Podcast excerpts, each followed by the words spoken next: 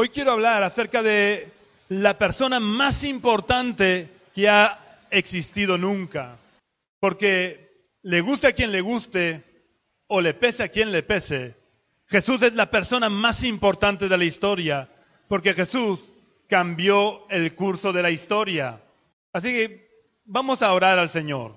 Señor y Padre Celestial, queremos darte las gracias porque te has revelado a nuestras vidas.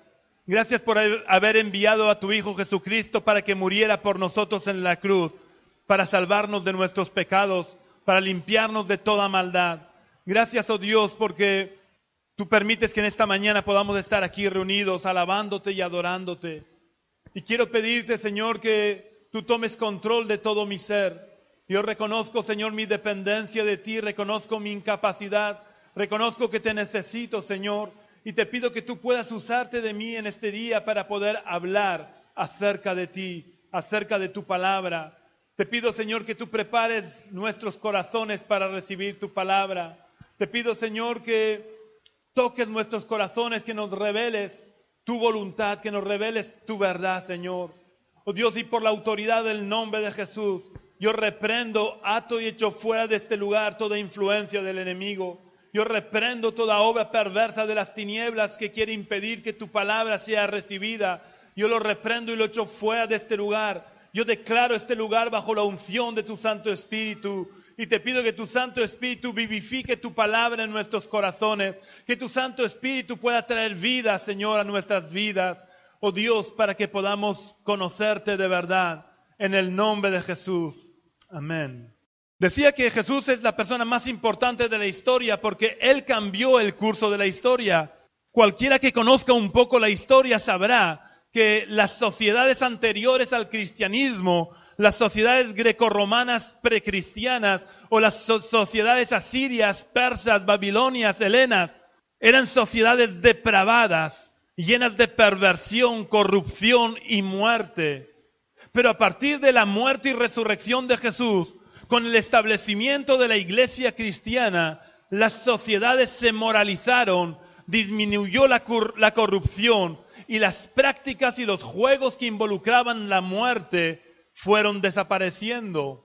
Como un botón de muestra, tenemos los juegos de los gladiadores en los circos romanos. En los circos romanos los gladiadores luchaban hasta la muerte y era como ahora el cine para nosotros o el teatro, era la distracción predilecta de, la sociedad, ver cómo personas luchaban hasta matarse. Sin embargo, conforme el cristianismo se fue extendiendo y fue eh, alcanzando a la mayoría de la población, los juegos fueron perdiendo importancia hasta llegar a desaparecer. Otra muestra es que en la sociedad romana, anterior al cristianismo, era muy habitual que una mujer que se quedaba embarazada sin desear el bebé esperara a que naciera y después lo mataban y lo tiraban al cubo de la basura. Esto es un hecho histórico, que es exactamente lo mismo que hacen hoy en día las mujeres con el aborto. Lo que pasa que antiguamente, como no habían los conocimientos médicos, pues tenían que esperar a dar a luz. Pero hacían exactamente lo mismo que ahora. Si la mujer se quedaba embarazada y no deseaba al bebé, lo mataba y ya está, sin tener que rendir cuentas a nadie por el asesinato. Y esta práctica, conforme el cristianismo se fue extendiendo por la sociedad romana, fue desapareciendo hasta quedar erradicada y convertirse en lo que debe, en lo que es y en lo que debería de ser actualmente también, un asesinato con premeditación y alevosía y ensañamiento puesto que es sobre una criatura que no se puede defender. Otro cambio que experimentó la sociedad a partir de la venida de Jesús a la tierra fue la desaparición de la esclavitud con el comercio de seres humanos.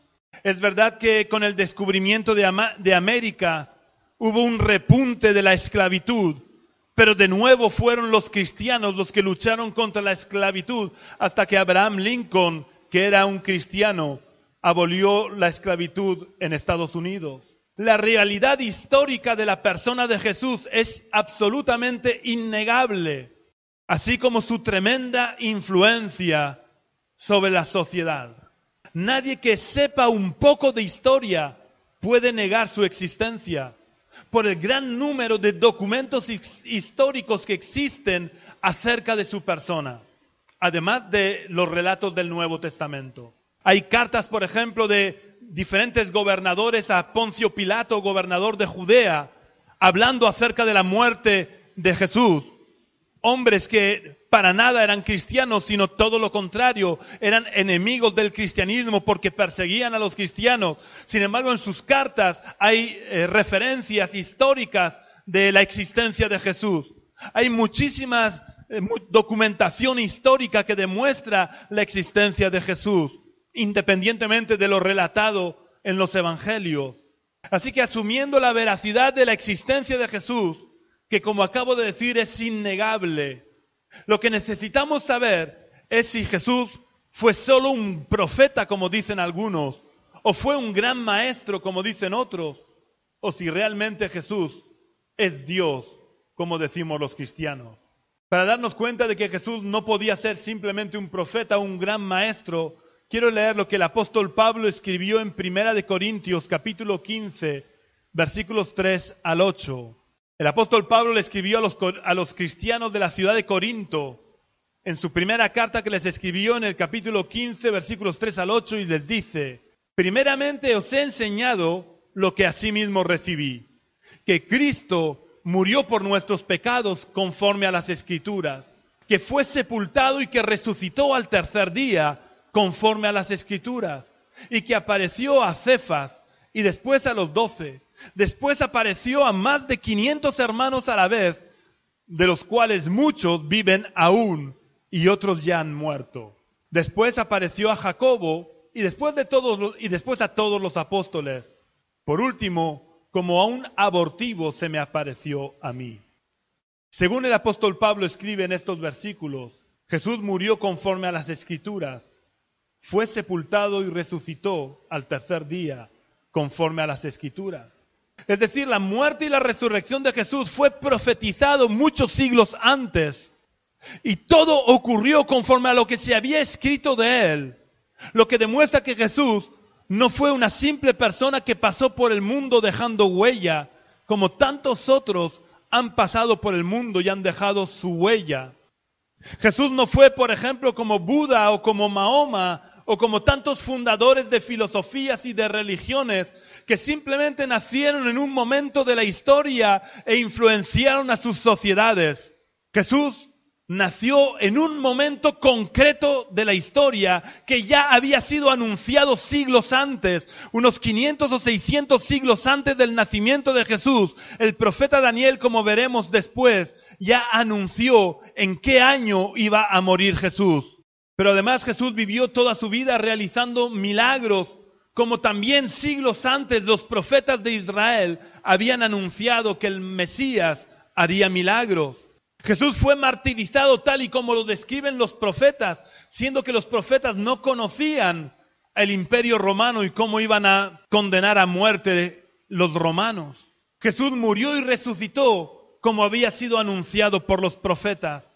Es decir, que la vida de Jesús no fue una vida que surgió al azar, sino que responde al cumplimiento de un plan perfectamente diseñado por Dios. Jesús fue diferente a todos los demás, porque muchos siglos antes de su nacimiento comenzaron a profetizar acerca de todos los episodios de su vida. Y todos los episodios de su vida, como dice Pablo, ocurrieron tal y como habían sido profetizados y estaban escritos. Como ejemplo voy a citar unas pocas profecías para no hacerme pesado, pero hay alrededor de 314 profecías en el Antiguo Testamento que es un hecho histórico fácilmente comprobable por los escritos antiguos, que el Antiguo Testamento, el último libro del Antiguo Testamento fue escrito 400 años antes del nacimiento de Jesús. Es decir, nadie de los que escribieron el Antiguo Testamento podían saber acerca de Jesús. Y ellos escribieron alrededor de 314 profecías que se cumplieron en la vida de Jesús. Ya digo que no os las voy a decir todas para no alargarme demasiado. Y algunas de estas 314 profecías son la base por las que escribe Pablo en estos versículos que he leído, que dice que Jesús murió por nuestros pecados conforme a las escrituras, que fue sepultado conforme a las escrituras y que resucitó al tercer día conforme a las escrituras. Todo en Jesús ocurrió conforme a las escrituras, lo cual, insisto, deja muy claro que la vida de Jesús respondió exactamente al cumplimiento de un plan diseñado por Dios. Este plan es el plan de salvación que Dios diseñó para que nosotros pudiéramos escapar de la condenación eterna. Vamos a empezar con el lugar del nacimiento de Jesús. El profeta Miqueas profetizó que Jesús nacería en Belén de Judea. Y Miqueas vivió alrededor de 700 años antes del nacimiento de Jesús. Y dijo exactamente que el Mesías nacería en Belén. Y el lugar del nacimiento no es algo que Jesús pudiera provocar, porque quizás algunas de las profecías que se cumplieron en la vida de Jesús podríamos decir que él pudo haberlas provocado, pero evidentemente el lugar de su nacimiento él no lo podía provocar porque no había nacido todavía. Pero además lo curioso del caso es que los padres de Jesús no vivían en Belén. Los padres de, Jesús vivían en una aldea al norte de Israel llamada Nazaret. Y tuvo que ocurrir que cuando María estaba embarazada a punto de dar a luz, a un César, a un emperador de Roma, se le ocurre la idea de promulgar un edicto de empadronamiento. La probabilidad de que un hecho así ocurra al azar es imposible. Una mujer embarazada a punto de dar a luz que vivía al norte de Israel, precisamente en ese momento que le falta poco tiempo para dar a luz, el César en Roma promulga un edicto de empadronamiento, de tal manera que todas las personas tenían que viajar a la ciudad de sus antepasados, porque no es como hoy en día, hoy en día nos empadronamos en la ciudad donde vivimos. En aquella época se tenían que empadronar en la ciudad de sus antepasados. Así que María y José tienen que emprender el camino y viajar hasta Belén. Y cuando llegan a Belén, María da a luz a Jesús. Esto no pudo ser, ocurrir por casualidad. Dios lo tenía todo preparado para dar cumplimiento a la profecía que Miqueas 700 años antes había dado de que el Mesías nacería en Belén de Judea. Ahora quiero hablar de Isaías, porque el profeta Isaías fue uno de los profetas que más detalles dio acerca de Jesús. Por ejemplo, el profeta Isaías anunció que el, Mesías nacería de una virgen. Y yo quiero que nos preguntemos, ¿es normal que Isaías anunciara que el Mesías iba a nacer de una virgen? Cuando esto es un hecho milagroso, imposible de que ocurriera sin la intervención directa de Dios. Hubiera podido ser normal que el profeta anunciara que el Mesías nacería de un matrimonio, puesto que el concepto de Mesías que tenía el pueblo de Israel no era el Mesías salvador que nos libraría del pecado. Ellos pensaban que el Mesías iba a ser un líder político que los iba a, librar del imperio opresor. Por tanto, lo normal es que Isaías pensara que iban a nacer de forma natural de un hombre y de una mujer. Sin embargo, él en contra de lo que era normal en su pensamiento, de lo que sería su pensamiento normal, profetizó de que el Mesías nacería de una virgen. El profeta Isaías además anunció que Jesús iba a sufrir y a morir por nuestros pecados. Esta es una de las profecías a las que hacía referencia Pablo en el versículo que leí al principio. Isaías anuncia que el Mesías sufriría y moriría por causa de nuestros pecados. Y esta profecía, como os decía antes, no podía ser fruto de la imaginación de Isaías, dado que ningún judío podía ni siquiera imaginar que su Mesías fuera a sufrir y morir. Porque el pueblo de Israel esperaba que el Mesías fuera un gran caudillo militar que los libraría de sus enemigos, al estilo de los jueces del principio del pueblo de Israel, que se levantaban los jueces y llevaban a su pueblo a la victoria. Sin embargo, Isaías anunció contra todo pronóstico que el Mesías sufriría y moriría por nuestros pecados. Isaías que también, igual que Miqueas, vivió alrededor de 700 años antes de Cristo. Como acabo de decir, profetizó que nacería de una virgen y profetizó que sufriría una muerte atroz. Yo quiero que leamos los versículos, un solo versículo, es muy bonita toda la profecía que habla del sufrimiento de- del Mesías, pero quiero leer solo un versículo que describe perfectamente hasta qué punto iba a ser torturado el Mesías. Vamos a leer en el libro del profeta Isaías, capítulo 52 y versículo 14. ¿Cómo se asombraron de ti muchos? Pues de tal manera estaba desfigurada su apariencia que su aspecto no parecía el de un ser humano. Isaías anunció 700 años antes de que ocurriera que Jesús iba a sufrir un martirio tal que su apariencia sería desfigurada, de tal manera que su aspecto no parecería el de un ser humano. ¿Por qué es esto tan importante que Isaías anunciara esto? Pues es muy importante porque Isaías vivió mucho antes de, que se extendiera el imperio romano. Y además Isaías estaba acostumbrado como buen judío, estaba acostumbrado a las leyes judías. Y las leyes judías impedían que a un reo se les dieran más de 40 azotes para limitar el castigo, porque en la antigüedad, pues si tú me cortabas un dedo, yo te mataba. Entonces, para limitar la venganza exagerada, Dios puso como límite en la ley que a ningún reo se le pudiera dar más de 40 azotes. Además, los azotes tenían que ser dados en la espalda. Entonces, Isaías no podía ni imaginar lo que siglos después haría el imperio romano. Porque el imperio romano azotaba no solo 40 latigazos, sino que los verdugos romanos azotaban hasta que su brazo se cansara. Y no, solo, no se limitaban a azotar en la espalda, sino que azotaban desde la cabeza a los pies. Y azotaban con cuerdas que acababan en trozos de metal o de hueso afilado que desgarraban la carne. Así que, no sé si habéis visto la película de Mel Gibson, La Pasión de Cristo, aunque muchos dicen que es exagerado y que hay demasiada sangre, no es más que un fiel reflejo de cómo azotaban los romanos, cómo ejecutaban los romanos las sentencias de azote. Isaías, que le era impensable que a un hombre se le pudiera hacer eso, profetizó que de tal manera sería desfigurada su apariencia que su aspecto no parecería el de un ser humano. En cuanto a las profecías que hablan de la muerte del Mesías, aparte de esta de, el profeta Isaías, quiero destacar también las profecías del rey David. David, aunque no es considerado como un profeta, en sus salmos, en varios de sus salmos, él profetiza. Y el Salmo 22 describe a la perfección las consecuencias que experimenta un cuerpo al ser crucificado, cosa que en tiempos de David era totalmente desconocida la crucifixión. David llega a decir que agujerearían sus manos y sus pies. También es curioso que en ese salmo David anuncia lo que le diría la gente contemplando la escena de la crucifixión.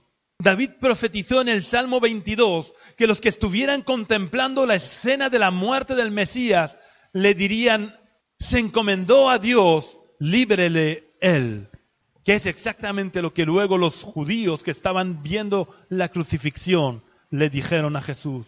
El rey David también anunció en el Salmo 16 que el Mesías no permanecería muerto, sino que resucitaría. Por eso el apóstol Pablo dice que resucitó conforme a las escrituras. Y es interesante saber que el rey David vivió alrededor de mil años antes que Cristo. Sin embargo, describe la forma en que el Mesías iba a morir, y a- pero aclara también que el Mesías no permanecería muerto, sino que resucitaría. La última profecía que voy a citar, pero como ya os de- decía antes, hay muchas más, hay al menos 314 profecías que se cumplieron durante la vida de Jesús. La última profecía que voy a citar es una profecía de Daniel. El profeta Daniel vivió entre 600 y 500 años antes de Cristo. Daniel dijo exactamente el año en que se iba a matar al Mesías. Vamos a leer en el libro de Daniel, capítulo 9, versículos 25 y 26. Sabe pues y entiende que desde la salida de la orden para restaurar y edificar a Jerusalén hasta el Mesías príncipe, habrá siete semanas y sesenta y dos semanas. Se volverá a edificar la plaza y el muro en tiempos angustiosos. Después de las 62 semanas se quitará la vida al Mesías y nada ya le quedará. El pueblo de un príncipe que ha de venir destruirá la ciudad y el santuario. Su final llegará como una inundación y hasta el fin de la guerra durarán las devastaciones. Voy a empezar por el final de este pasaje. Daniel profetiza la muerte del Mesías y dice que después de la muerte del Mesías, el pueblo de un príncipe que ha de venir, está hablando del imperio romano, destruirá la ciudad y el santuario. Su final llegará como una inundación y hasta el fin de la guerra durarán las devastaciones. Jesús murió alrededor del año 34-35 de nuestra era y en el año 70 el emperador romano mandó sus legiones al mando de Tito Vespasiano, que luego llegó a ser también emperador, y mandó a las legiones romanas contra Israel y devastó totalmente Israel. Como dice, como profetizó Daniel, el pueblo de un príncipe que ha de venir destruirá la ciudad y el santuario. El, imperio romano destruyó totalmente Israel, destruyó totalmente la ciudad de Jerusalén y destruyó el templo. Lo único que queda del templo es lo que hoy en día se conoce como el muro de las lamentaciones. Eso es lo único que quedó del templo de Jerusalén.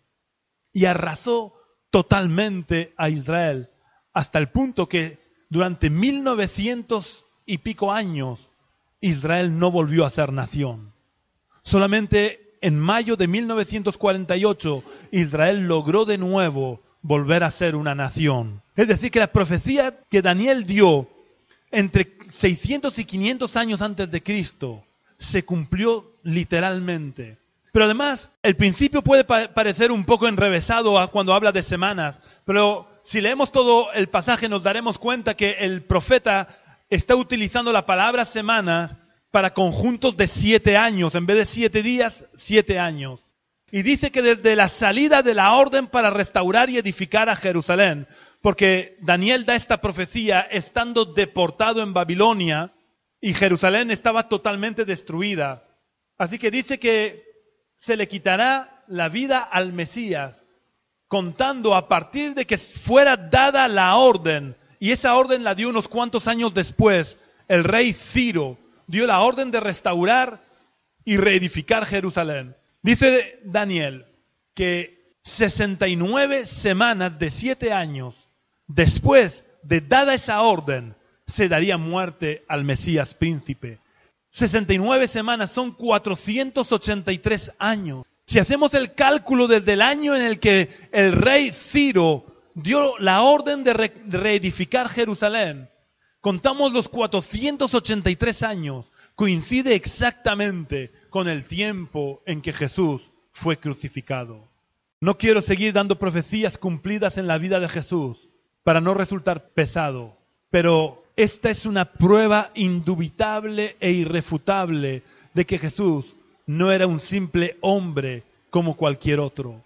Toda su vida había sido anunciada muchos siglos antes de que naciera, lo cual indica claramente que Jesús no fue un simple fundador de religión. De hecho, Jesús realmente no fundó ninguna religión. Jesús no fue un simple hombre que pasó por la tierra dejando huella. Jesús era más que un hombre, Jesús era Dios encarnado que vino a la tierra como parte del plan de salvación, perfectamente diseñado por Dios para que nosotros pudiéramos ser libres de la esclavitud del pecado y en consecuencia pudiéramos escapar de la condenación eterna. Todo esto que hemos visto es en cuanto a las profecías, pero ¿podía ser Jesús un gran maestro y ya está? Voy a responder a esta, a esta pregunta de si Jesús podía ser solo un gran maestro. Jesús a lo largo de toda su vida condenó severamente la mentira, el engaño y la hipocresía. Así que podríamos considerar a una persona como un gran maestro si mintiera acerca de sí mismo y a la vez condenara a la mentira. ¿Podríamos considerarlo como un gran maestro? ¿No sería más bien un gran hipócrita que estuviera condenando la mentira y él estuviera mintiendo acerca de sí mismo? Yo creo sinceramente que si alguien estuviera mintiendo deliberadamente acerca de quién es, no lo podríamos considerar nunca como un gran maestro, sino como un gran mentiroso. Así que vamos a ver quién dijo Jesús que él era. Porque también es importante darnos cuenta de que quien decía ser lo hacía diferente al resto de las personas que han vivido sobre la tierra. Porque nadie a lo largo de toda la historia, nadie ha dicho nunca ser Dios sin estar loco. Claro, hay locos que dicen ser Dios, pero ninguna persona cuerda a lo largo de la historia ha dicho ser Dios. Sin embargo, Jesús en numerosas ocasiones afirmó ser Dios. En primer lugar, en su adolescencia, cuando solo apenas tenía 12 años, Jesús le dijo a María y a José, cuando lo encontraron en el templo, ¿no sabíais que en los negocios de mi Padre me es necesario estar? Es decir, esto muestra claramente que Jesús ya desde su más tierna infancia era plenamente consciente de que él no era hijo de José el carpintero, sino que él era hijo de Dios. Quienes dicen que Jesús nunca afirmó ser Dios, miente deliberadamente, porque desde bien jovencito, con 12 años, Jesús ya sabía que José no era su padre, sino que él era hijo de Dios. Pero hay unas palabras de Jesús que son mucho más ilustrativas y mucho más claras, hablando con Felipe. Vamos a leer lo que Jesús le dice a Felipe. Vamos a leer en el Evangelio de Juan, capítulo 14, versículos 8 y 9. Felipe le dijo, Señor, muéstranos al Padre y nos basta. Jesús le dijo, ¿tanto tiempo hace que estoy con vosotros y no me has conocido, Felipe?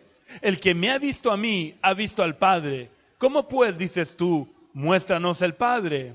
Creo que en estos versículos Jesús es muy claro respecto a quien él decía ser. Jesús le dice en esta ocasión claramente a Felipe que él es Dios. Y cuando después de resucitado se aparece por segunda vez a los discípulos, Tomás cae de rodillas a sus pies y le dice, Señor mío y Dios mío. Y lejos de reprender a Tomás por blasfemo, Jesús reafirma las palabras de Tomás diciendo, porque me has visto, Tomás, creíste. Dejando claro que Jesús decía ser Dios. Así que, ¿podría un gran maestro decir que es Dios si no lo fuera realmente? ¿No sería más bien un gran mentiroso o un gran loco? Pero por la sabiduría que emanaba de Jesús, por su forma de actuar, por la autoridad que tenía sobre los demonios, sobre la naturaleza y sobre las enfermedades y sobre toda la creación, está claro que Jesús no estaba loco. Así que si no estaba loco y no era un mentiroso, porque entre otras cosas condenó severamente la mentira, Jesús tenía que ser quien dijo ser. Jesús tenía que ser Dios. Además, Jesús hizo promesas que si Él no hubiera sido Dios, no las podría haber no las podría cumplir. Como por ejemplo Jesús dijo que Él estaría con nosotros todos los días hasta el fin. Y Jesús también dijo que donde estuvieran dos o tres reunidos en su nombre, Él estaría en medio. Así que yo pregunto, ¿cómo podría Jesús estar en todo lugar donde hay creyentes reunidos en su nombre si no fuera Dios? ¿Y cómo podría estar con todos los cristianos a la vez hasta el fin si no fuera Dios? Porque solo Dios es omnipresente. Solo Dios puede estar en todo lugar a la vez. Jesús era verdaderamente Dios encarnado. Y como Dios que era, Jesús pudo ejercer autoridad sobre los demonios, pudo ejercer autoridad sobre la naturaleza, pudo ejercer autoridad sobre las enfermedades. ¿Creéis de verdad que los demonios se iban a sujetar e iban a obedecer a un simple hombre en contra de su voluntad? ¿O desde cuándo una enfermedad obedece a una persona y desaparece solo porque, alguien le diga que desaparezca, como ocurrió con Jesús? ¿Y acaso los vientos y las tormentas, las tempestades, obedecen a las personas? Sin embargo, a Jesús le obedecían. Cuando Jesús reprendía los vientos y las tempestades, los vientos se calmaban y las tempestades desaparecían. Porque Jesús es el creador y toda la creación obedece a su creador, salvo el ser humano, a quien Dios ha dado libertad para obedecerle o no. Pero hay un, detalle que hace especial sobremanera a Jesús, y es que Él tuvo autoridad sobre la muerte. La muerte no pudo retener a Jesús. Porque Jesús era el autor de la vida. Todos los fundadores de filosofías y religiones siguen muertos hoy en día. Sin embargo, Jesús resucitó al tercer día, confirmando que todas sus palabras, todas sus acciones eran verdad y demostrando que verdaderamente Él era Dios. Hay muchas pruebas de la resurrección de Jesús, pero para que no hubiera dudas acerca de su resurrección, en el poco tiempo que Jesús estuvo en la tierra después de su resurrección, Jesús, como escribió Pablo en los versículos que leía al principio, se apareció a las mujeres que fueron al sepulcro, se apareció a Pedro, se apareció a los demás discípulos, pero no solo se apareció a ellos, sino que apareció a más de 500, más de 500 creyentes a la vez, dejando clara su resurrección y su divinidad. Porque Pablo recalca que se apareció a más de 500 creyentes a la vez. La resurrección de Jesús es un hecho innegable al ver el cambio que experimentaron los discípulos. Los discípulos eran tan valientes, eran hombres tan valerosos, que cuando prendieron a Jesús, se fueron corriendo, huyendo, y se escondieron como ratas en las cloacas, porque tenían miedo. Sin embargo, después de ver a Jesús resucitado, fueron capaces de decirle a los propios judíos, porque vosotros matasteis al santo y al justo. Cuando los gobernantes de Israel amenazaron a Pedro y a Juan, Pedro y Juan les dijo, juzgad vosotros mismos si tengo que obedecer a Dios antes que a vosotros. Ya no les importaba morir porque sabían que Jesús había tenido la victoria sobre la muerte. Pero es la transformación más grande experimentada fue la de Pablo. Pablo como buen judío que era, era perseguidor de la iglesia. Él pensaba que estaba sirviendo a Dios, persiguiendo a los cristianos hasta darles muerte. Y yendo camino de Damasco, donde él pretendía encarcelar a los cristianos, yendo camino de Damasco se le apareció el Cristo resucitado y fue transformado totalmente. De la noche a la mañana pasó de ser un perseguidor a ser un perseguido. Pasó de dar muerte a los cristianos a llegar a morir él por ser cristiano. Esto no lo puede hacer simplemente una creencia superficial. Él tuvo que experimentar y ver con sus propios ojos al Cristo resucitado. Esta es la base de nuestra fe. Jesús no es un hombre como cualquier otro. Jesús no es un gran maestro. Jesús no es solo un profeta. Jesús tampoco es un hombre que nosotros los cristianos consideremos que es Dios. Jesús es Dios que se hizo hombre por nosotros. En esto hay una gran diferencia, aunque parezca lo mismo. No es que nosotros consideremos que Jesús fue un hombre que era Dios, sino que quien era Jesús realmente fue Dios que por amor a nosotros se hizo hombre y adoptó cuerpo de hombre y nació de una mujer para dar su vida en rescate por nosotros. Jesús no fue simplemente un hombre, un gran hombre.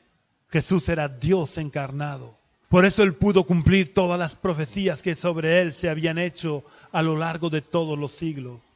Jesús era Dios encarnado. Por eso toda la creación le obedecía. Cuando Él daba una orden a los vientos, los vientos le obedecían. Cuando Él daba una orden a un pez de que tuviera una moneda en su boca, el pez tenía la moneda en su boca. Toda la creación le obedecía, por eso le podía decir a la enfermedad que se fuera de un cuerpo y la, enfermedad desaparecía. Por eso le podía dar una orden a los demonios de que dejaran libre a las personas y las personas eran libertadas porque Él era el Dios creador del universo y toda la creación le obedecía. Jesús es Dios encarnado. Por eso Él pudo cargar también con nuestros pecados y pudo clavarlos en la cruz.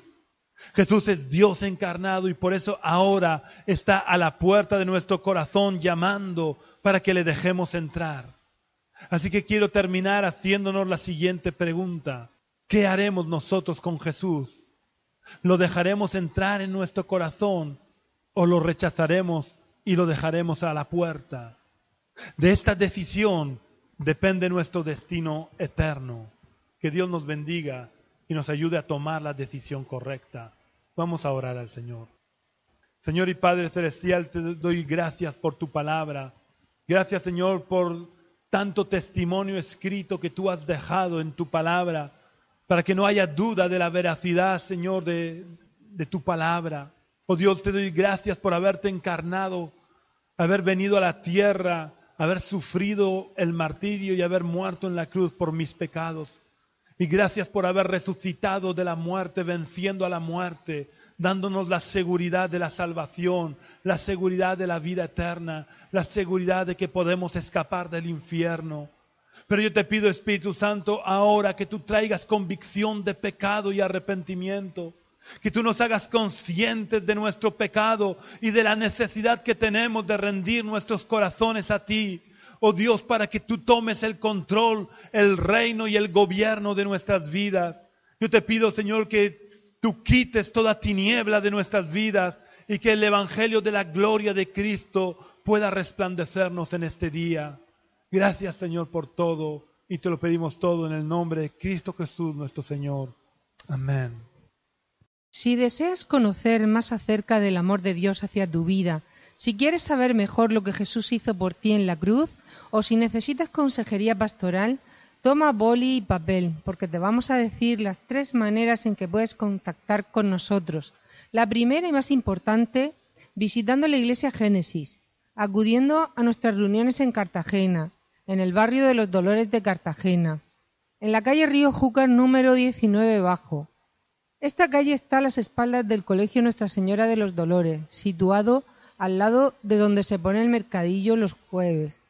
Nuestra reunión principal es el domingo a las 11 de la mañana. Si quieres visitarnos, serás muy bienvenido. La segunda manera de contactar con nosotros es a través del teléfono llamando al número 607